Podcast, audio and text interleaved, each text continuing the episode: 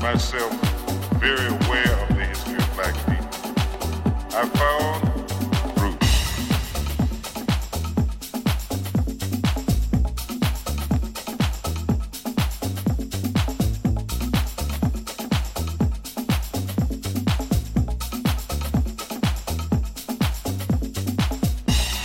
I learned, I've tried to share